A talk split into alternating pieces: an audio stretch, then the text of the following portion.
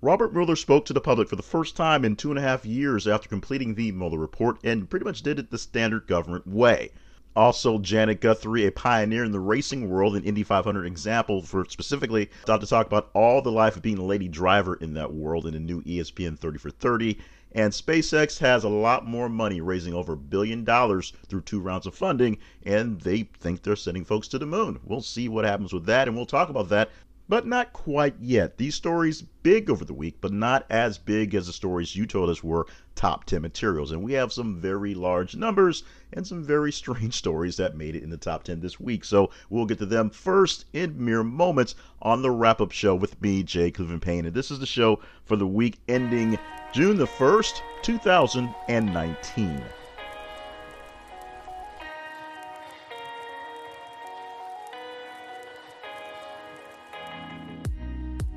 And welcome to the show. Once again, my name is Jay Cleveland Payne. Once again, and pretty much always, that's my name. And this is the wrap up show from thisconversation.com and the Conversation Project. The Conversation Project is a website and a project that allows me the chance to get in touch with you guys, and you guys help me figure out what stories are the real best stories people really like to talk about based on a little bit of bias, as in first I have to kind of pick them and throw them into the social media, but you guys decide what the top 10 stories of the week are. So we have essentially a newscast right here, about an hour's worth of time, and we're going to go through the top 10 stories in the first segment, the top 10 stories as said by you per a large amount of stories, 205 distinct different postings from this week. In segment two, we're going to go through what we call the almost irrelevant story of the week, which is the very last one in the pile. And it's normally a story posted on Thursday or Friday because it's so late in the game, it doesn't get a lot of love. And so it's at the very bottom of the point. So we call it almost irrelevant because it usually turns into be something that's pretty irrelevant, just gets missed out because it's posted so late. We also have in that second segment a housekeeping segment. We call it housekeeping because we explain some of the oddities and some of the things that we had to do to make the list come out to an even 16 or 15 or 10, if you want to say that way. And we do have some odd housekeeping to talk about today in the second segment. Segment number three is what we have the rounding the top 15. Of course, we'll go through top the top 10 from 10 to 1 in this segment here, then we'll go through 1 through 15, the stories that were not quite there, some of the stories you heard in the tease, and maybe go on to why they didn't quite push into the top 10. And sometimes it has a lot to do with the housekeeping. We have things called super stories where we combine headlines and the numbers and stats. That's not the case behind this week's need for actual housekeeping and the housekeeping. We'll get to that when we get there. So we'll talk about what it is and we'll explain what we did to get to that little quirk of this week. But the real quirk of this week is basically you guys. You guys are the quirks every single day of the week, and you tell me what stories are bigger than the chyrons. If you're here in the States and you watch cable news, which believe it or not, most people aren't watching cable news, they just believe they are, believe it or not, because there's so much social media chatter. You get a chance to see more than just what becomes a breaking news story that literally is the only story they talk about all day long. That's what I do for a living, watch the news and keep up with the news and talk about news. So I have to watch a lot of those people talk about the same story all day long. But I want to hear you guys talk about different stories as well. So we take a link from various social media or various news sources and post them onto our social media all day long. Different links. Every 50 minutes, we post a new link to a news story from different place on either Twitter or Facebook on Twitter, you follow us at th underscore conversation, and on Facebook, look for this is a conversation, and look for the blue conversation bubble, and make sure you set us as default in your feed so you can actually see us. Don't ignore us. We need the love. And when you see a story coming to your feed, you just need to interact with it. That's that simple. You like it, love it, hate it, share it, tell people about it, tell me about it, complain to me about it if you want to. And the more engagement a story gets, the higher it goes up in the rankings. And we're on a very, very big well of Twitter responses this week, and we'll talk about that a little bit in the housekeeping. But uh, a lot of people loving us on Twitter. We saw some Facebook love is great. And of course, I forgot to say at the end of the show, in the second in the third segment, we also have what's called shoutouts, which are exactly what you think they are. Shoutouts to people who showed up in our social media feeds, a little extra love for the Twitter and Facebook users. So if you want to be in the shout outs, it might get you something, maybe even a gift card. You might want to check it out and see how that works out. So let's get on to the show. We have chatted enough about what happens with this thing. So if you want more explanation, check out the website thisisaconversation.com for more details, including links to this week's podcast and other features so you can keep up with what's going on in the news. And as we tell you often, every single story that we talk about in today's podcast will be a link that you can read further in the link for this week's podcast, which will be listed as Wrap Up 2019 0601. We do it for the date. So it's Wrap Up and then the date, just like that. So you can find it at thisisaconversation.com with the little extra explanation we've had today, let's get into the actual countdown, doing it Casey Kasem style. I'm sure there's an actual name for that, but counting them down from 10 to 1. Starting off with a story that is an uh, we won't do the housekeeping part of this, but but it was an interesting week where we actually had three stories we posted on mental health disorders, and there were two mental health disorders that were now placed as official mental health disorders, and one was a study that went and studied another one. This is one of the two that is now officially by the World Health Organization a mental health disorder, and you can guess why if you basically have a teenager or have a adult man who buys Call of Duty at midnight and then plays for three days straight. The headline for this one is Video game addiction is now an official mental health disorder, posted on Wednesday, May the 29th. And we've got the source for this is website, blog, news site, whatever we call it, called Hypebeast. Uh, this is a few lines from that story, so you can get into it. As we said, you get even deeper if you go to our website, thisisaconversation.com, and click on the link for this week's podcast. Gaming has very much become ingrained in our culture as a modern day activity and form of entertainment. Just a quick look at the esports industry and Twitch streaming statistics. But now, you, with most other things in life, too much can be a problem, and the World Health Organization has officially deemed it so. Adding it to International Classification of Diseases, a reference books uh, of all recognized and diagnosable diseases, the WHO has classified video game addiction as a mental health disorder. The description in the ICD reads, a pattern of gaming behavior, digital gaming, or video gaming characterized by impaired control over gaming, increased priority given to gaming over other activities to the extent that gaming takes precedence over other interests and daily activities, and continually or an escalating of gaming despite the occurrence of negative consequences. While the threshold does appear somewhat low and vague, WHO experts of mental health and substance abuse, Shekhar Saxena, assured that only a small percentage of gamers will develop this disorder. Examples he gave include cases where some people would engage in video games for up to 20 hours a day, prioritizing it over meals, school, and even sleep, and just over any other uh, daily activity. Here's a quote from him. This is an occasional or transitionary behavior. That ends the quote. He also clarifies that the diagnosis for the disorder can be considered only if the behavior lasts for roughly a year. So maybe your kids aren't officially addicted like like heroin to your video games or their video games, but maybe they have issues with it. There's a big swing, a very small line between a true addiction and someone who just wants to do it all the time. And so, if you have a problem with Candy Crush, if you're still playing Candy Crush, or any of those little st- small word games that keeps you late from getting to meetings because the five minute game usually ends up taking about an hour, or if you're really, really, really, really way into something to the point where you are just ignoring other things the severity can be on your own, you might need to check that out. You may not have a true addiction, but you probably have some sort of extra love problem that needs to be addressed. So address it before you become someone that we're talking about with the World Health Organization or someplace like Hypebeast. The story we have in the nine spot this week has a headline of this Delta flight attendants seeking class action lawsuit over new uniforms. This was posted from travelpulse.com because they take up the travel industry. We posted it on Monday, May the 27th. Oh, by the way, the number 10 story, Tuesday, May the 28th. Now, a bump in response. That's how many more times this uh, this news story, the 9 story, was more response responded to than the 10 story, more responsive than the 10 story, was 3.01%. Let's read a few lines from the story we have in the Travel Pulse website.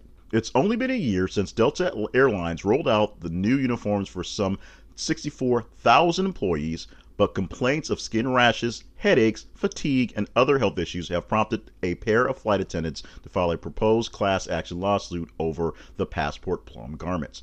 According to the Atlantic Journal Constitution, the suit was filed against uniform makers Lands' End in the U.S. District Court in New York on Wednesday, but does not name Delta as a defendant.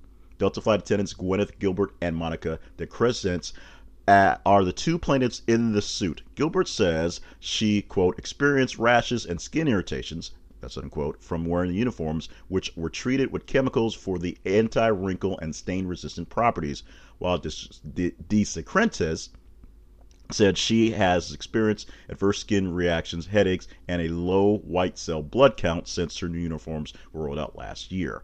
Go to the website and link, go deeper into the story, or search for it and get the, the story from the Atlanta, Constitu- Atlanta Journal Constitution on that one. But this is something that is serious. Chemicals in stuff that we wear, chemicals just anywhere, can be a hazard that we don't think about, and we're learning about that as we talk about the pluses and minuses, the existence or non-existence of things like global warming and the things we put around us, the, the, the chemicals, literally. And so if something like this is affecting that many people, and there are 60,000, 64,000 uh, Delta employees wearing these new uniforms, and it's not so much the color, but it's the chemicals, it becomes an issue. As noted, Delta Airlines is not named in the suit. The suit is not blaming the actual airline itself is blaming Lands' End and their construction and use of what they needed to do for the actual garments. So check that one out if that one's one that really interests into you. People who are into lawsuits and things, how those work out, this is one that's really deep that you really want to get into. The wrap up show and the data we use for the wrap up show comes from a combination of the Twitter and the Facebook data feeds. And we put them together, we weigh them out so that they come out to be apples to apples smash them together and rank them into ways with a couple of categories to put the top 10 stories or top this week 204 stories together just to give you a ranking from 1 to 204 this week, 205 this week. But every so often, the numbers align, the stars are in the right organization, things just work out where we have ties. This week we have a tie, but that's not the really weird part about it. And we'll discuss deeper into how we break the tie in these stories. They still get listed as two separate numbers. One gets slightly elevated due to the factors we'll talk about later. But the really weird thing about the tie is that the stories themselves are extremely similar, uh, happening in two different places, but dealing with the same really hot topic we have right now, and that is white supremacy groups. So let's start with the number seven story first, and it is uh, so both these stories get a bumper response from the eight story of 22.61 percent, that much higher in the seven and the six. The six is just slightly elevated, and we'll explain to why it gets a six rating and not a tie rating. But the seventh story this week is Dayton, Ohio KKK rally outnumbered by hundreds of counter protesters. And we posted this on Sunday, May the 26th. And this source that we have is from CBS News. We'll read a few lines from this story, and then we'll get to the next story and talk about how similar it is. Hundreds of counter protesters demonstrated against an estimated nine attendees of a planned rally by a Ku Klux Klan affiliated group in Dayton, Ohio on Saturday, CBS affiliate WHIO reported. Dayton Police Chief Richard Biehl told the station he was, quote, very pleased with security, noting that no one was arrested or injured. This clearly was a safety challenge for our city and our community, Biehl said. City officials estimated that the cost of security measures of the event with nine KKK members was $650,000. That's according to Time magazine. The nine members of the Honorable Sacred Knights of Indiana did little talking, and when they did try to communicate, counter protesters made sure they couldn't be heard, WHIO reported. All but one of the Klan members wore masks go to the website and see, go deeper into what's in there. But essentially, it goes into the story of what happened that day, where nine people showed up for a Klan rally and about 500, 600 people showed up to yell at them. And all was extremely civil.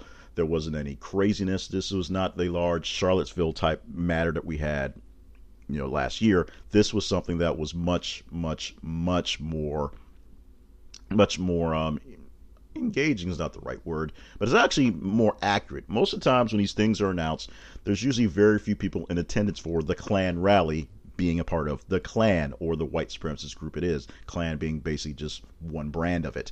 Most times they're not very big, and what makes it an actual event is that people show up to gawk, people show up to counter protest, and maybe some side organizations, some bad actors show up to try to cause some issues between the two groups. But it doesn't work very well. The groups aren't anywhere near equally yoked, and being nine to six hundred, that's not an equal. That's not an equal fight. That's not a fair game by any standard move from pretty much the north to pretty much the south and go to another place where something very similar was going to happen. We'll explain it as we get into the story. But as you said, this one is a virtual tie with the number seven story. So its bumper response from the number eight story is 22.61%. It is the number six story because it got slightly bumped up because of engagement on Facebook. We'll explain how that works, like I said, in the second segment. The headline, a longer one University of Tennessee police prepare for white nationalist event on campus. This posted on Sunday, May the 26th. The source of this one is WKRN.com in Tennessee, their website. We'll read a few lines from this one so you can see just how crazy the similarities of the situations are. The University of Tennessee is ramping up security ahead of a white nationalist speaker event scheduled for Tuesday. Rick Tyler, a Polk County man who ran for the House of Representatives in 2016 and gained national attention for billboards that read, Make America White Again, is renting space on campus for an event he calls White Nationalism Fact or Fiction. In a flyer, Tyler said he is running for president in 2020 as a candidate for the American Freedom Party. He claims his address will, quote, shatter enduring myths that proliferate in contemporary America, unquote. The event is scheduled from 6 to 8 p.m. on Tuesday, May 28th in the Alumni Memorial Building. The university stresses that Tyler is not affiliated with the campus group or any campus group and was not invited on campus. So let me go a little deeper into this. You can go to the website and click the link for the story and get more details and hear the newscast as reported from the story from the station. But essentially, Tyler is renting out space on campus, and the university cannot just ban people from renting space on campus for meetings. It's one, how they make profit, and two, it is a matter of free speech. They do state that they're reminding people on campus that this thing is happening, so this thing actually happened, and there were no issues as far as I can tell, and that if you felt weird about it, you could contact the police for escorts or just check out things or report strange activity. So that's what they had the heads up on. But they number one were beefing up security for this event. We'll see what Mr. Tyler's platform is or how it goes about. He, I don't know what the American Freedom Party is going to pull for electoral college votes, but everyone has a right to run for president and have free speech as well. Everyone also has a right to be an idiot. We don't necessarily have the necessity to be heard though. So that's the thing where he can be have those rights. He can say what he wants to in the public forum but no one really has to show up. Moving on to number five story, let me first state that I did fall in love with the original American Idol before it became something that came out every four months and had 30 seasons and about 10 years worth of life. I was a fan of the concept of The Voice and liked where it went, but this one is basically doing the same things. I'm overall a fan of giving people a chance to show their talents, but not a big fan of what I'm now calling, and maybe some people will join me in calling this the karaoke shows, watching just people who have a lot of talent, but at some point the talent in all the shows just turn into a glut of copycats and really bad concepts and some good concepts that didn't have enough talent to do. Rising Star, I'm pointing exactly at you, although I would point a lot of the blame on Ludacris, and I like Ludacris, but he just didn't work out as a judge. Meanwhile, let's get into the story we have right here in the five spot, which is causing a lot of pain and suffering in the karaoke show world. Gwen Stefani to replace Adam Levine in upcoming season of The Voice. Posted on Friday, May 24th. This gets a bumper response of 7.8% from the 6 and 7 stories. A few lines from USA Today, Trust me, I can read better than this. I don't know what my deal is today. Uh, from the story they posted talking about Levin stepping down from The Voice. John Legend and Kelly Clarkson are saying goodbye to their fellow coach on The Voice, Adam Levine, who announced last week he is leaving the show. The Maroon 5 frontman, an original coach since the show's 2011 debut, is departing after 16 seasons, host Carson Daly reported on Friday's Today Show. Daly serves as featured anchor for the morning program. He also is the host of the show because he has 20 jobs. Of course, many viewers will miss watching the frenemy relationship with Blake Shelton, Daly said. He's always been a cherished member of the Voice family, and of course, we wish him nothing but the best. Daly said Levin would be replaced by Shelton's girlfriend, Gwen Stefani, who previously served as a coach for the singing competition in seasons 7, 9, and 12. You can go deeper into the story. It goes deeper in the story and the back and forth between Levin and Blake Shelton, which is a fun ribbon back and forth. They have a, a special rivalry because they were the original host, the original both the original cast, along with it was um, uh, CeeLo Brown and I can't remember the other one. And it's I'm sorry I can't remember the other host was original at the top of my head. But you can see all that stuff here in the story. Uh, but the the real kerfuffle is the fact that Gwen Stefani, who was Blake Shelton's girlfriend, boyfriend, girlfriend, boyfriend, boyfriend, girlfriend, uh, is coming back to the show after many people are really upset that Blake Shelton and Gwen Stefani's relationship uh, ruined their marriage is plural. So you can get a little heat, a little hot and undercover on that one uh, if you want to. But don't take it out on me. I'm literally just the messenger on the story. Read more but online if you really want to. And if you don't like these stories, or if you hate these stories, or you want more of these stories, make sure you're following us on social media, on Twitter or Facebook, so that you can make sure your vote counts into the tally. Facebook, it is this is a conversation. Twitter, it is th underscore conversation. When I originally came up with the wrap up show concept for this show, going on a top 10 basis for the weekly stories, uh, one of the segments we trailed out in was essentially randomish stories. We went through a long list of all the other stories we didn't talk about. We did the top 10, we had an interview, and then we had the stories that, that just kind of randomly between you know 11 to wherever because we don't have the time and capacity to really do great interviews these days we created the the almost relevant story part with the housekeeping and we just do five stories to wrap things out but in the past, we used to go through a long list of all the people in memoriam on the week that we went through and listed everyone who died that week. This week, we had quite a few people who died this week and were listed as stories here. And they got some pretty great love from you guys in the listings, but only one of them made it into the range that we're talking about today. That's in within the 15, and only one of them is in the top five. And it was a pretty big one. I was surprising on how big it was, but it might have been the timing, it might have been the placing,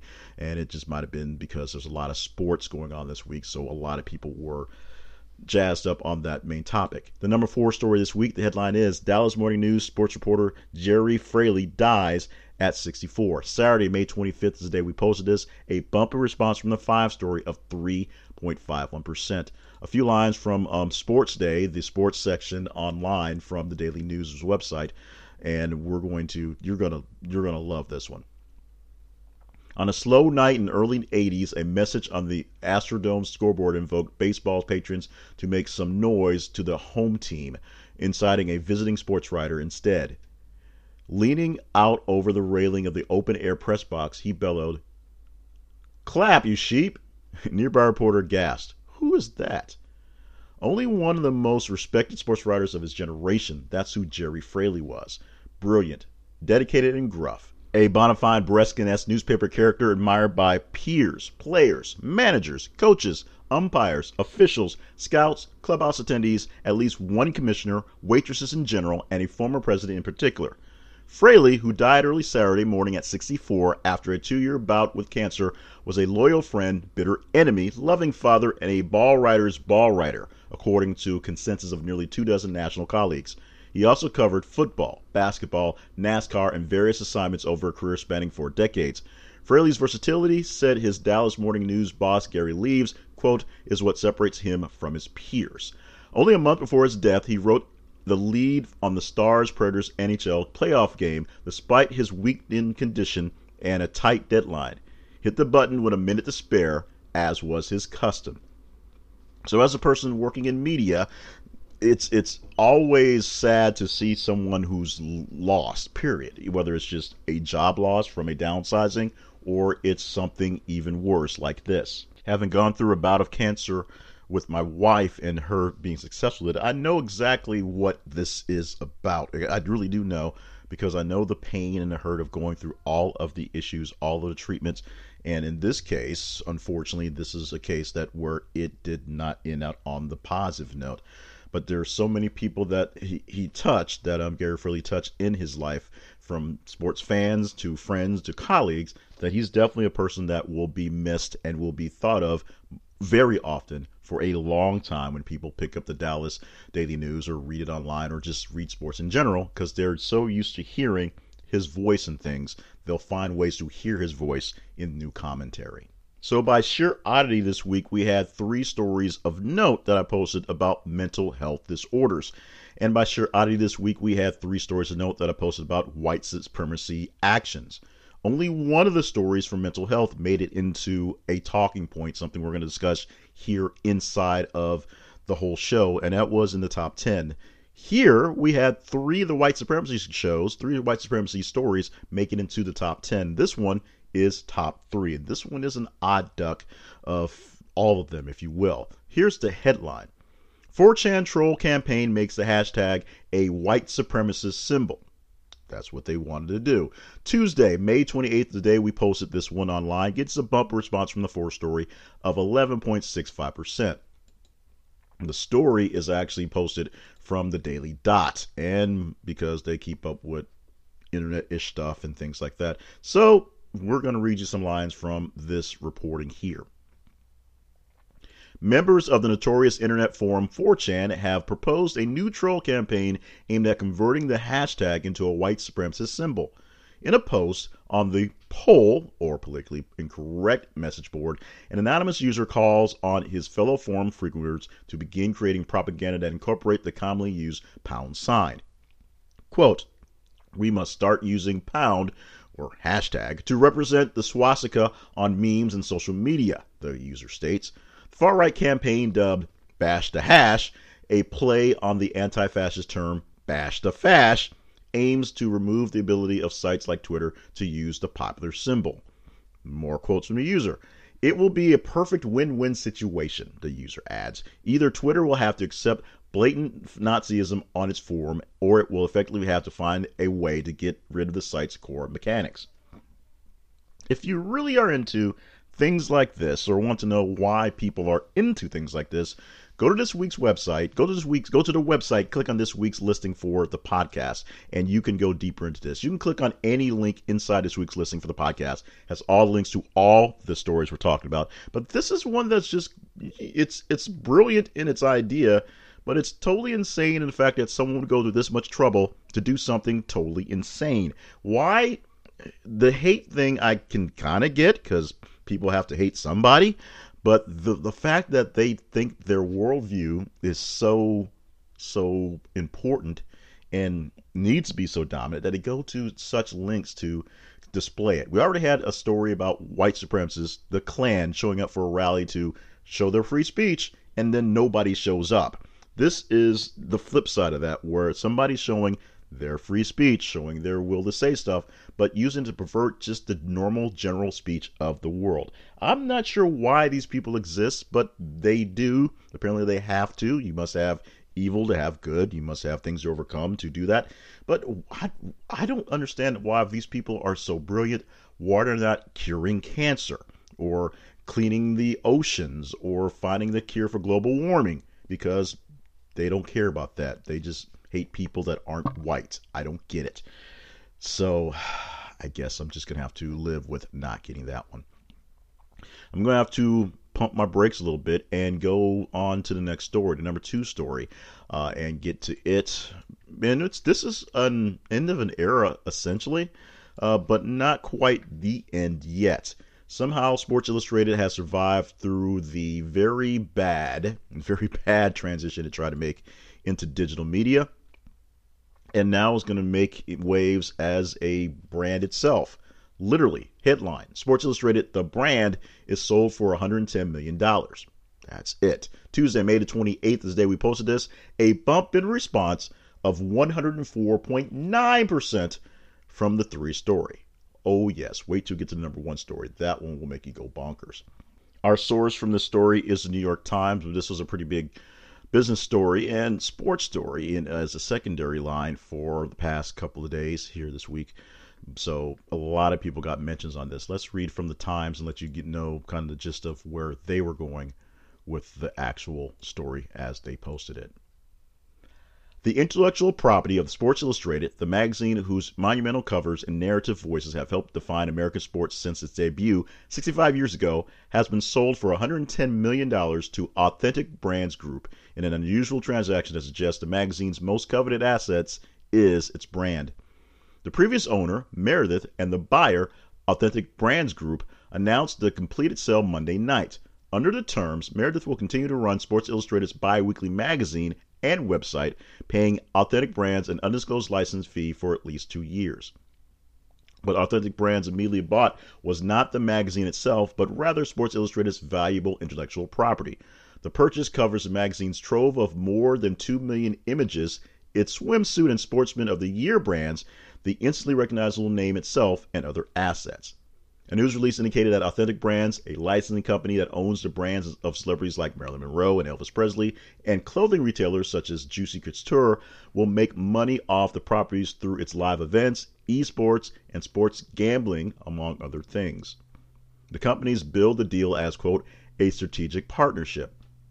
Now, this is a, an, a, weird story in itself because it makes it seem like there's nothing worthy of Sports Illustrated other than its name. Literally, its name is the only thing worth anything in the business. And that's a sad thing, being that Sports Illustrated was something that was such a powerhouse of journalism and sports in itself specifically for so many years, especially in my youth but as I said, they didn't do a great job of getting the word out that they still existed as digital media took things over. In fact, Sports Illustrated uh, essentially is, is a non-starter for most cases. It's it's a stagioed brand that still does good journalism, but old style deep journalism. And the guys that are really associated with the Sports Illustrated brand name are the older people, not the younger folks picking up things or the younger brands doing a lot of things. Uh, this would be a totally different sort of thing if it was like Barstool Sports and all that was worth it was the image and the inventory as opposed to their content, them only being around for literally a few years. But Sports Illustrated, I, as, as I say, I'm always sorry to see a media thing go. And in the end of an era, Sports Illustrated, maybe it's time because there's too many media things. It's hard to not feel bad for the loss of a iconic brand, except for the fact the iconic brand will still exist. Whether the writing, although under the branded moniker, will continue to stay at its level, we shall see. We essentially just shall see. And now for the story in the number one spot. It's also the top Twitter story of the week. And by the way, I don't think I mentioned it, but the top Facebook story was actually the number six story with the University of Tennessee Police prepping for the white nationalist event. That was the top Facebook story. So this one just tells you how massive the Twitter response was. And how massive was it? Well, let's start out by saying that this story gets a bumper response from the number two story of 166%. From the number 10 story, you'll remember that as a story on video game addictions now being officially a mental health disorder of 861%. And from the number 205 story, we'll tell you what it is in a bit. Its bumper response, it was more responsive. More people liked, loved, hated, shared, and jabbed this story at about 17,868%. And it's a story that will pretty much make you mad the moment that I tell you the headline. So let's go ahead and tell you the headline. That headline is Adult celebrated after taking foul ball from kid. That is the headline. That is what you guys responded to. That's what you guys really, really, really, really, really got into. I'm sure a lot of people were just straight up hot about it. And that's what we're conning as our number one story for this week. This one coming from USA Today's For the Win column website, subsite there and it has pictures and stories and all sorts of hilarity ensuing on the story. Because we're a bit over time, we're going to let the story take care of itself. But essentially, this happened at the Big Ten baseball tournament at a day where not a lot was going on, not a lot of people were in the stands, and a foul ball goes into the stands.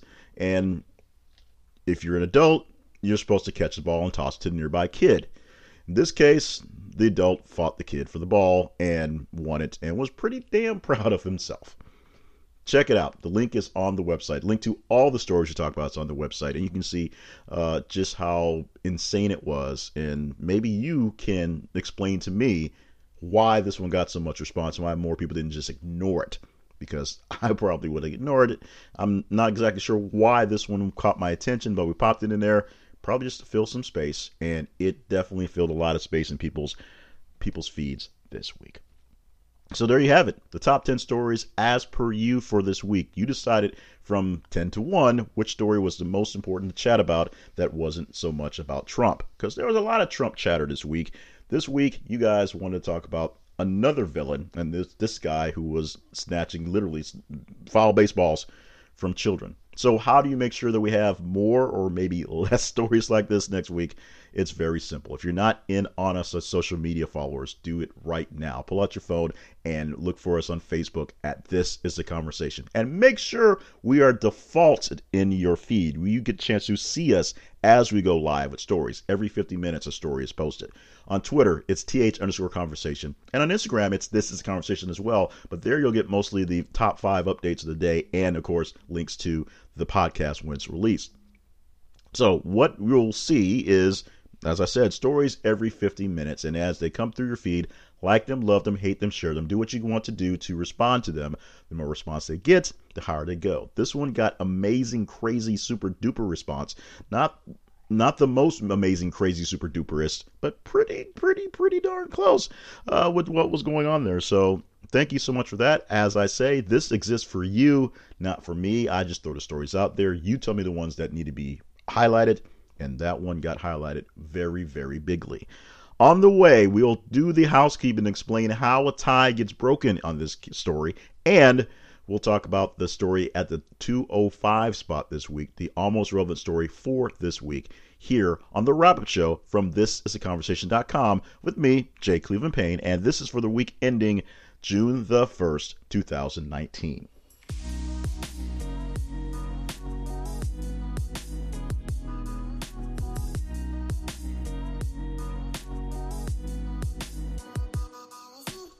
This week we are spotlighting Warby Parker as our prime, our, our great sponsors for this week. They're all great, they're all wonderful, but our prime sponsor, our main sponsor this week is Warby Parker and the service they provide. They provide great eyeglasses, they provide great sunglasses, they have locations around the nation where you can stop in and take good care of you in person. But what they're really famous for is getting people great looking glasses at a great price with the ease of the mail they figured out that if you can get great glasses to people in remote places in the world, why couldn't a regular person buy designer lenses and with designer glasses with great lenses at home without the same issues that you have by going with the optometrist and going the overpriced stuff and dealing with whatever? And here's what they do they'll send you five frames to try at home for free. Five different frames to try on at home. So you can see exactly how they look, how they feel, how they action, how they function. You get five to try before you pay for anything. It's that simple. Go to our website. This is a conversation.com slash Warby Parker.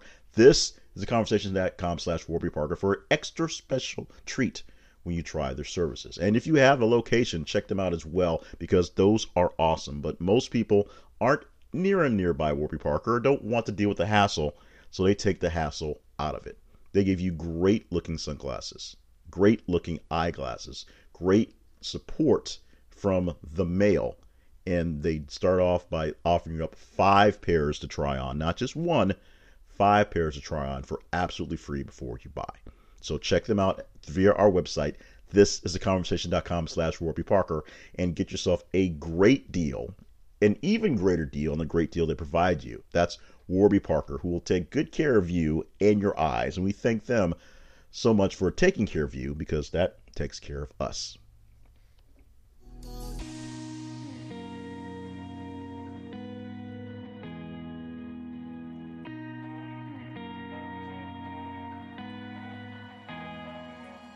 This week we have a tie to talk about in the housekeeping. The super stories that we have fairly often are fairly often because more often than not there'll be a bigger story or leading story that turns into a lot of different updates that changes. Jesse Smollett's a fine example of a story that happened with many updates over many weeks, so that turned into a whole line of succession of super stories.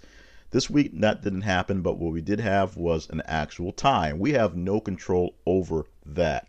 As I say every single week, in, out, all over this program, the numbers are determined by you. The stories are determined by you. Where they rank are literally determined by your response and non response. So if a story pops up at the right time and enough people get into it, it turns into a big story. If a story pops up the wrong time, whether it's a very big time story or not, it doesn't get much love and it doesn't go very high in the actual rankings. This week, because of Facebook and Twitter, because we do take numbers from two sites, two numbers or two stories that were oddly enough extremely similar had a chance to add up to the exact same number. And that were the two stories, the earlier stories we had on the white supremacy issues. Uh, the starting off with the number st- story in the number seven spot about the Dayton, Ohio KKK rally that was well unattended by KKK members, but overly attended by the counter protesters. The other was the University of Tennessee and the police getting ready for the event happening on campus with the uh, white supremacist speaker. Now, the number six story, which that one was on uh, U of, of Tennessee, U of Tennessee, however you want to say it, uh, that was, of course, the top rated Facebook story of the week. Uh, so it had a lot of Facebook love, not as much Twitter love. The flip side, the number seven story in Dayton had a lot more Twitter love than Facebook love. But when you add it all together, there was a actual tie in the number of responses. And both of those stories, as we said, had a large jump from the story ahead of it, the number eight story. So that's how we had the tie. Now, how do we get a six and a seven? We don't just have a tie because it just sounds kind of weird to count. Well, we take into effect, we take into account uh, the engagement numbers, the actual engagement ranks. We look at the impressions that people get, because so, some people can get the story in their feed because it happens to pop up in their feed that time. It's popular. A lot of popular things get put in people's feeds anyway. And some people actually engage with it. Some people click on it, read it, respond to it, like it, love it, hate it. We go with the Facebook engagement to give the actual boost to what's going on. And we just picked Facebook just arbitrarily because Facebook engagement seemed more engaging and more of a more dynamic number to rank from than the Twitter engagement. So with all numbers being equal, that Facebook and Twitter being equal together to a actual equal score, the Facebook engagement on the story at the University of Tennessee was higher than the engagement on the story in Dayton. And that's how the, the Tennessee story became the number six story and the Dayton story became number seven story. We don't have a tie. That one was more. Now, if they were actually a literal tie, the next thing we go to would be the day it was posted. So the older story gets first. And ironically, both stories were posted on Sunday, May the 26th. So that wouldn't have broken the tie either. If it went that far and it got stuck that far, we probably would have called it an official tie, or we may have just sort of flipped a coin and made it up. But we like to have numbers 1 through 10, not have ties, because it looks better when we look over the weeks and kind of keep up with stats. But that's how we had a tie. Well, we had a tie this week because of you guys, and that's how we broke the tie. The story with the higher Facebook engagement got the higher spot in the sixth spot over the story put down in seven. Now let's get to the story that's at the very, very, very bottom of the list this week. Story 205. It is the almost irrelevant story of the week. It's almost irrelevant because it, it doesn't get much love because of its ranking, but it turns to be something that's actually very interesting and maybe even relevant. It's just usually a later story in the posting. Posted on Thursday this week, posted Thursday, the uh, 30th of May, which is yesterday. as recorded on Friday morning. So somewhere in the late feeds of last night, it didn't catch up to stories that popped in into the earlier feeds of this morning. So whatever it was, wasn't quite as engaging as a lot of other things. And what it was is this headline Hank Haney suspended from PGA radio show after sexist, racist remarks. Posted on Thursday, May the 30th, as we said, we pulled this from USA Today. Here are a few lines from that one so we can get this one going. Golf instructor and commentator Hank Haney, who made several racist and sexist remarks about women's golf on his radio show Wednesday morning, has been suspended from the Sirius XM PGA Tour radio channel at the PGA Tour's instruction, according to a joint statement from the Tour and Sirius XM posted on Twitter Thursday evening. Here is a statement, or the statement. Mr. Haney's comments on the women's professional golf were insensitive and do not represent the views of the PGA Tour or SiriusXM. The PGA Tour is committed to and proud of the increasingly diverse makeup of our fan base, not to mention the power and accomplishments of the James Games world class global players, both on the PGA Tour and LGPA, whom are whom we are working with with more closely than ever before. Sirius proudly covers and supports both women's and men's golf and the athletes that make them great. The PGA Tour's instruction, Mr. Haney has been suspended from the Sirius XM PGA Tour radio channel. Sirius XM is reviewing the status on Sirius going forward. The statement also had a statement from Haney, which if you want to go to the website and click on it, you can check it well. But it's basically said, I accept my suspension and apologize again. So it's one of those things where a guy does something stupid, a guy gets smacked on the hand and maybe on the butt by his employers, and instead of fighting it because he didn't really believe what he said or because he really is a mealy mouth kind of wimp, he accepted it, gave in what's going on, and will take the punishment there. Now, please don't go crazy on my uh, account on his taking the punishment and moving on, because I think what he did was extremely stupid, and I think what he did was worthy of the punishment. The problem is, many times, people do these extremely stupid things, but get emboldened by the groups that they set it for and try to play up to their base. And that statement was said on purpose. People say things that are truly, truly uh, ignorant and just just abrasive and think that because people like to hear that that's who they're playing up to. When they don't understand they're playing up to a larger audience a more engaged audience an audience of in this case all golfers and golf fans ladies and women as opposed to just people who have deals and issues with the LPGA which sometimes these guys do so, with that, we're going to back away from this story and get ready for the next batches of stories in segment three. That, of course, is rounding out the top 15, stories 11 through 15. Not quite big enough to make it into the top 10, but still pretty big on the world stage and your stage in the internets. And we'll do our quick shout outs right here, almost right now, after this quick little check in from the wrap up show from thisisconversation.com with me, Jay Clifton Payne. This is for the week ending June the 1st, 2019.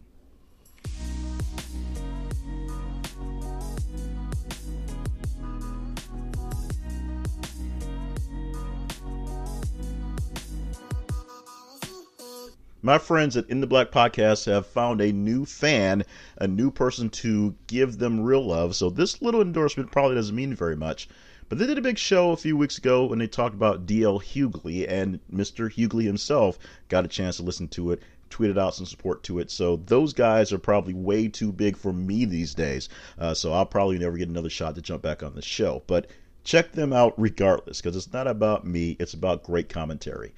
In the Black Podcast is hosted by three black DC area working professionals who are also family men who take uh, their time to go into current events, go into social issues, and it, they mainly affect black husbands and black fatherhood. But the show is universal, and you'll hear topics from a perspective that are, as they said, just professional men who sort of happen to be black and sort of happen to be fathers. And so, if you have that perspective or don't have that perspective, you'll get a chance to hear what it's like from their view, and maybe you'll be won over, or maybe you won't. It's a podcast that's not black inclusive, but it is definitely black viewed. So if you're looking for a perspective that you don't really necessarily want to really get into, they'll get into it. They'll teach it to you. They'll talk to you about it and what they say about their their other their other race fans. Uh, Sometimes they laugh with you, sometimes they laugh at you. That's just how life is. But Big O and the crew with the Black in the Back podcast are doing their best to take, keep things going straight, keep things going serious, and of course, keep things up with their newfound fame with Mr. DL Hughley. I'm sure The Rock is coming in next and Barack Obama. And so, like I said, I'll probably never get back on the podcast again, but listen to them regardless because it's not about me. It's about those guys. Check them out at intheblackpodcast.com. That's intheblackpodcast.com, or just search for it wherever your favorite pods are cast, because they're probably there somewhere. And check out the episode they did with DL Hughley, because or about, I should say, because it's a pretty big, pretty hard hitting episode. Check them out at intheblackpodcast.com.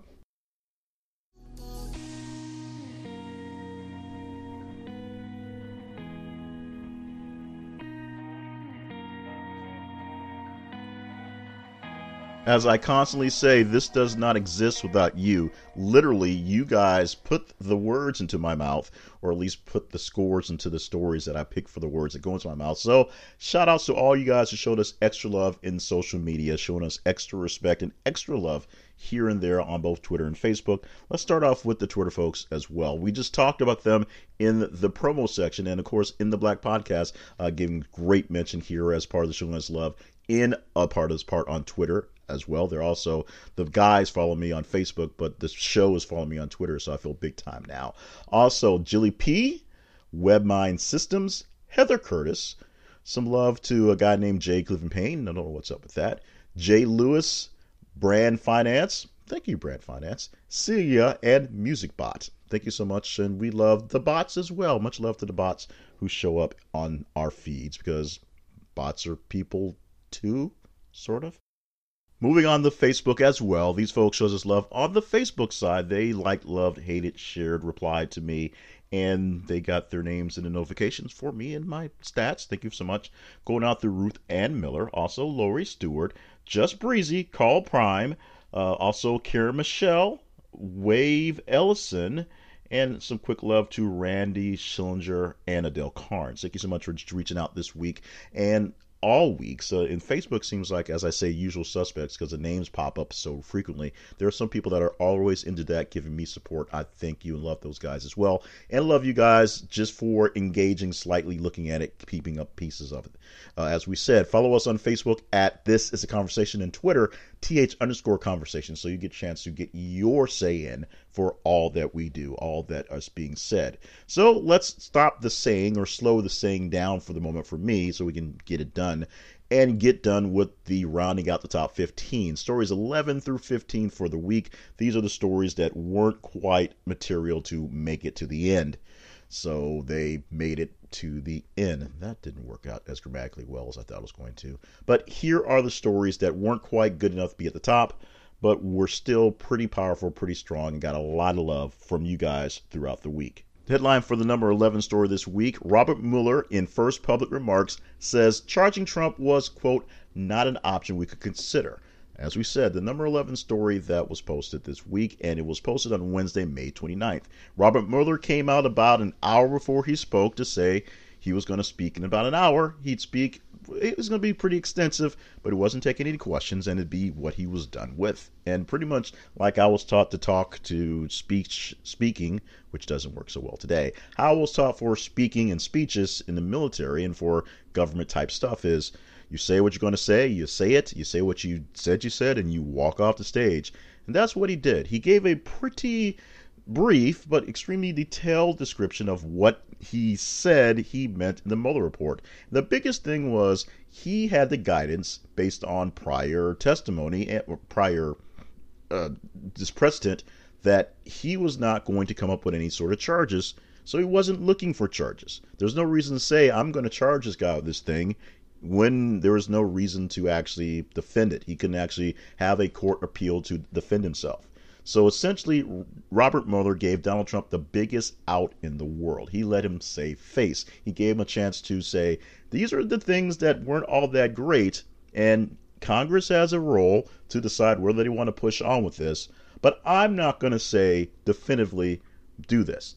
So while it was an out for Robert Mueller, who didn't really need an out, it wasn't the easy push for anybody else to jump onto to say, here's why we should impeach him. So Robert Mueller will probably still be called to Congress eventually. And one of the notes he said in his speech was he will essentially repeat what he said, which is, I wrote this big report. Go check it out. You can see everything I said in there. And as many people said, pundits uh, of, of all sides said, essentially it's a show to watch Robert Mueller read from the phone book that is the Mueller report. And because people don't read, watching people read their own statements is a better way to get the information out there because we don't read. Mueller said what he had to say, and he's walked off the stage, and he wants to be done with us. We'll see how done he is with us in the upcoming weeks. The headline for the story in the 12 spot this week goes like this Janet Guthrie, Pioneer reflects on Indy 500, sexism in motorsports, and ESPN's latest 30 for 30. Sunday, May 26th was the day we posted this one, and I'm very glad this lasted this long. Uh, not that I was really worried about that, but we had all those major ones at the top, and they went so bonkers in response. But this is a story when it came out that I thought was really cool. I'm not a gearhead. I'm not a big race fan, big. I'll watch a couple laps if it's interesting, and of course, because I am a sports reporter and former sportscaster, I basically keep up with the stats as things go along. But this is a pretty big story to do, and it's pretty trailblazing, for lack of a better word. And the fact that it's being covered in a 30 for 30. ESPN is where we source this out, and check out the link for this, whether you're just a gearhead, a car guy, a, a sports fan, a real indie car fan or just a fan of sports and in the evolution of sports in general. Learning how things were for Janet Guthrie as she went through as being one of the few women to race Indy cars, especially way, way back in the days uh, when she was doing it in 77, how life has changed from then and now, how life hasn't quite changed from then and now, and just the very deep story that's there. It's a very detailed, deep story. You should check it out. Get more details on it from the USA Today article by clicking on the link from this week's podcast, or just look for the 30 for 30 either as it goes live or when it goes, they play forever ad nauseum once they're done. Story in the 13 spot this week is a happy ending, and we're glad we have more of these this week. And not so much all the. We've had a lot of very, very disturbing stories with children dying and children just things happening to them lately. This is one that turned out to be something that started off pretty sad, a very sad story, but a very happy ending. Headline Seven year old girl found safe after nearly 24 hours lost in North Cascades. King Channel 5 is the source of this, king5.com, the, the website for the station off on the West Coast. And we posted this on Monday, May the 27th. This one lasted quite a bit as well uh, to the 13 spot. Let's read some lines from their coverage on their website. A seven year old girl was found safe after she went missing from a campground in Newhalem, Washington, and spent nearly 24 hours lost in the mountains. Gwen Dillstrom was with her family at the Lower Goodell Group site when she disappeared around 6:30 p.m. Saturday. The Whatcom County Sheriff's Office confirmed she was found just before 5 p.m. Sunday, nearly a full day later. As I said, this is a happy ending. I don't want to say rare happy ending, but apparently we've had a lot of those these days. Not so many happy ones. So this is a great ending. Check out the link for this whole story or search for it online to get deeper details. This is one where a very simple thing happens, something we all fear as parents, especially something like being out in the woods and with the stories we have with the hikers in the past week, the one hiker that was found after being lost 17 days, and one hiker that was not found after being lost for a while in, in Hawaii's forest. This is a great story. We're going to rejoice for that. And we're going to pray we have more positive stories on these ends as opposed to the negative ones because they get really, really hard to do. This is supposed to be a light-hearted show, and sometimes the realities of life get in the way of us trying to convey light-hearted news because sometimes the really deep stories are the ones that are most important and the ones that you guys care about. And we care enough to give you those stories here and be honest about it. I don't do any shifts to make it look better for me. if there's a story I like that's slightly below where it is in ranking, I can't talk about it. I talk about the ones you want to talk about. And this is one you also want to talk about, which makes me wonder exactly where some of your heads are. Pun intended. Florida bans childlike sex dolls. This came from, of all places, The Hill. It popped up in a feed as something that was fresh and new, and you guys thought it was fresh enough to keep up with it. We posted this story on the website, or, or in our feed, should say, on Sunday, May 26th. I'm not going into the story, not so much because of the story. We're trying to work on our brevity here, as we've said, so we're going to keep that down. So go to the link that's inside this week's podcast link on the website. This is conversation.com. Plus, I'm kind of tired of clicking this link. It makes you look kind of a weirdo. But there are pictures, oddly enough, of that will explain this thing and goes in deeper into the bill that was signed to kill this. There is, yes, there is a market for pretty much anything. It's disgusting as you want to think it is. It's somebody will buy something in that market. So it's great that people are doing their best to combat this, but now it's something you literally can't unsee once you see it. And the number 15 story, the final story in our countdown this week. But of course, there were 205 stories. And of those stories that we had, we only talked about 16. SpaceX raises $1 billion, over $1 billion, sorry about that, through two funding rounds. Posted it on Monday, May the 27th. So this one, it, it stuck around pretty well. And it makes sure we have the nerd factor in every week for something like this, although SpaceX is also kind of a business factor as well. We pulled a copy from this week from a trade called Space News, which has been out there 30 years apparently in some form. Now it's online, and it opens with the line that SpaceX has raised over $1 billion in new capital this year as it embarks on the deployment of the Starlink Broadlink constellation, according to regulatory filings published Friday its Starlink broadband constellation. I can't read that one. So SpaceX is looking to put out its own band of satellites so it can transmit satellite coordinates, satellite information, and that's what they're doing. So they're probably going to do it. Someone's paying a lot of money to help Elon Musk's SpaceX uh, platform work on its way. So call him a genius, call him insane, what you want to. He is getting things done when things aren't blowing up, literally and figuratively, of course. And with that, we're going to uh, put the blow up, put the kibosh, put the whole shebang out on this podcast for this week. And I'm going to start the thank yous. And of course, I'll end with more thank yous. So don't worry. This is what I do. Thank you so much for being a part of This is the Conversation, being a part of the Conversation Project, and making this thing, the wrap up show with J. Cleveland Payne, a thing. And it only becomes a thing because you help us give us stories to talk about and the orders and the importance that they should go into. And it's done in a very simple way, doing what you're already doing, spying on people in social media. While you're spying on other people, spy on us as well, because we're going to give you links to various news stories, to various news sources throughout the day, every 50 minutes. That is going to be more than just what's the breaking news chyron all day long. Some are serious, some are silly, some are just really weird, and some I got a kick out of, and I just toss them in there. As they come into your feed on Facebook and Twitter, like them, love them, hate them, share them, respond to them. The more engagement they get, the higher they rank up. And at the end of the week, we tell you which stories are the tops, the ones you really, really, really wanted to have conversations about. Twi- Facebook, it is This is the Conversation. Also on Instagram, This is the Conversation. On Twitter, look for TH underscore conversation. And of course, our main website is thisistheconversation.com. Email us at theconversationinbox at gmail.com, and you can also talk to us as well. You can gripe and complain there as well. Trust me, we get plenty of those at that site. Find out more about me at jclevelandpayne.net or email me directly at jclevelandpayne at gmail.com and make sure you are sharing this experience with others. You, you, number one, make sure you're subscribed to the podcast so you don't miss out on the podcast. And number two, find someone out there, anyone out there, just any random person. Look to your left, look to your right, just grab them, and then pull their phone out of their pocket back pocket doesn't matter. Pull out the phone ask them for the code. They'll always they'll give it to you. And then you're going to load onto their phone your favorite podcatcher and this podcast. So they have something to start off with. And then you hand it back to them. You say you're welcome because they'll be so so shocked and so happy they can't exactly form the words to say thank you. Then go down the street and find someone else. Look for friends enemies all the random strangers you can find and share this podcast with as many as possible. Ratings and reviews are cool. We love them because it tells us exactly how well and how not well we're doing. So please leave your five star ratings wherever your pods are cast, wherever your favorite place is.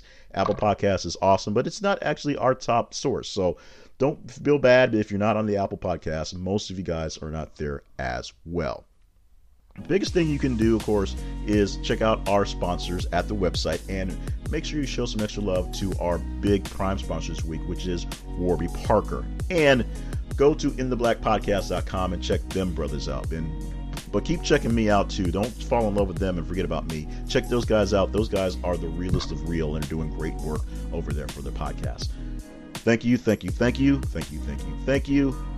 Be here next week. We'll do another full week of stories, and of course, we'll knock out what needs to be done for this full podcast. So, thank you for being with us here. Thank you for being us where we are, and just keep the conversations going. We're glad to have the best conversationalists, a part of our gang, a part of our tribe, a part of our crew, and we can't do this without you. Thank you so much, and we'll see you next week.